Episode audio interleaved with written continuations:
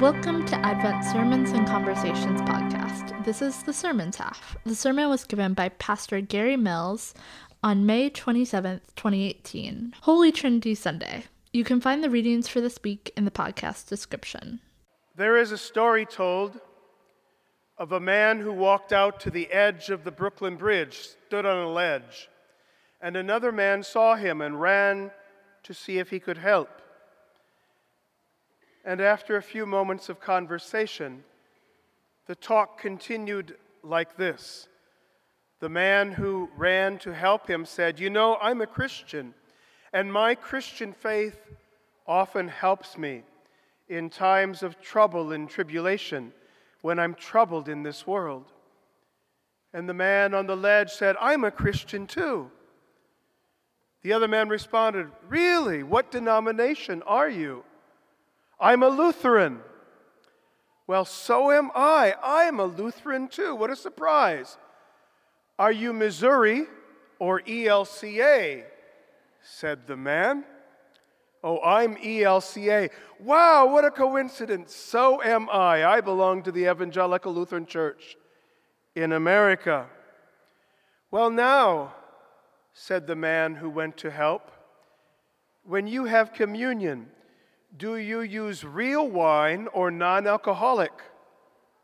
"Oh, we use non-alcoholic," said the man who stood at the ledge. And the man who ran to help yelled, "Infidel! Heresy!" and walked away. Sometimes in the church, we let the smallest of issues get blown out of proportion, and we lose our sense of humor and sense of why we exist as church. And so it has been through the centuries with the doctrine of the Holy Trinity. It, almost more than anything else, has led to great wars and divisions within the church. The Athanasian Creed, which is the third creed that we claim as Lutherans and as Christians, was written in the fifth century as a way to determine who was right and who was wrong in their understanding of the Apostles and the Nicene Creeds. Among other things, the Athanasian Creed says, "The Father is incomprehensible. The Son is incomprehensible. And the Holy Spirit is incomprehensible." I would like to say to you, my friends, that the whole thing is incomprehensible, difficult to understand. And that's where many Christians find themselves, let alone agnostics and atheists. Many of us find ourselves in a position where the Trinity seems to be irrelevant and incomprehensible. And yet, there are some basics that we can easily grasp onto about the Trinity. Think about water for a second. Water is always H two O. Whether it is running out of the tap, whether it appears as steam, or whether it is a solid block of ice, it is always H two O. God the Father came to us in Jesus, the Savior, and is still working among us in the Holy Spirit. And that's as complicated as it needs to be. However, don't be misled into thinking that God is understood and that we as humans have succeeded in describing God and know all that there is to know about God, because that would be false. Even if we can get a handle on the Trinity, it doesn't mean that we know all there is to know about God. Even if we can grasp on to the idea of God as Trinity, three in one and one in three, that doesn't explain everything, for God is still mysterious, and God is still beyond what we human beings can completely and fully understand. God is still mysterious. And it is into this mysterious nature of God that the prophet Isaiah walked and is speaking today in our Old Testament text. The king is dead or is dying, but there is a king who never dies, according to Isaiah, the living God, the one who is described in the first verse of today's first lesson. What Isaiah is seeing here and is telling us is not a physical picture of a person, but something much more of the imagination and the numinous, though nonetheless real for that. God is not described. It is enough to note that merely the hem of God's robe filled the temple to tell us how great and grand God is. Isaiah's vision is a mystery, but not so mysterious that we know nothing. It is the living God, and that is very real. The seraphs in that text wait on God in worship, and their holy, holy, holy is an expression that God is ultimate, beyond all else.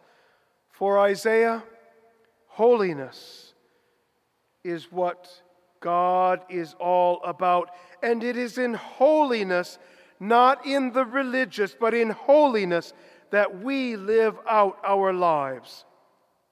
And so it is, in the midst of Isaiah's vision, that we find that we are unworthy in the presence of God, and yet find out, like Isaiah, that we are forgiven. As always in Scripture, God takes the initiative in forgiving and offers new life. God took the initiative with Jesus and forgave and offered new life. And in Isaiah, he is now transformed from observer to prophet. And we too are transformed from observer to proclaimer of the mighty acts of God. It is in this encounter in Isaiah that God, that we hear about God as Trinity. Now, nowhere in the Bible is the Trinity as a doctrine mentioned, for that was not formulated until long after Scripture had been written down. However, we see with Isaiah that although God is mysterious and cannot be fully known, the living God can still be met, can still be in relationship with us, and we with God. And this is what Trinity is all about. Relationship with God as Creator, relationship with Christ, God as Redeemer, relationship with the Holy Spirit, God as Sanctifier, that person of the Trinity that dwells in us from the moment of our baptism, that walks with us through our lives. And this is what Trinity is all about. Another example is the sacrament of Holy Communion. Now, I think that sometimes our sacrament of Holy Communion is a strange thing to those who are who are outside of the church. People gathering together to simply eat bread and wine, a kind of memorial to someone who died, they might think. And to us, it is much more. It is more than even words can express. It is not a memorial. It is Christ actually present for us in, with, and under the elements of bread and wine. It is what Jesus did in the upper room with the disciples, and it is what Jesus did with his disciples after the resurrection. We remember that God fed the Israelite people in the wilderness with manna, and we remember that God feeds us with the body and blood of our Lord. It is a living activity with elements of the earth, wine and wheat. It is God alive. It is food for our souls because the Holy Spirit is present in our celebration and is making us alive and changing us into something different. We are enclosed in the Father. We are enclosed in the Son. And we are enclosed in the Holy Spirit. And the Father is enclosed in us. The Son is enclosed in us. The Holy Spirit is enclosed in us. All mightiness, all wisdom, all goodness, one God, three persons, one Lord, Father, Son, and Holy Spirit. And yet there is much more to it than that. It is about how we put together Bethlehem and Calvary and Pentecost and live out the events of our lives and the life of our Lord in this world. It is about how we experience God in the people around us, how we experience God in the world around us. It is purposeful and sends us forth as a new creation into the world. For we are created, saved, and sanctified in the Father, the Son, and the Holy Spirit. We are released into the world from this sacrament and that sacrament and the power of God, the Trinity, so that we might be lights for the world, a beacon of hope for the world, proclamation of life for the world. That is what Trinity is all about. Father, Son, and Holy Spirit. Thanks be to God. Amen. Thank you for listening. You can find us online at advent n y c dot org. Our services are nine a.m. and eleven a.m. in English and twelve thirty p.m. in Spanish at ninety-third and Broadway.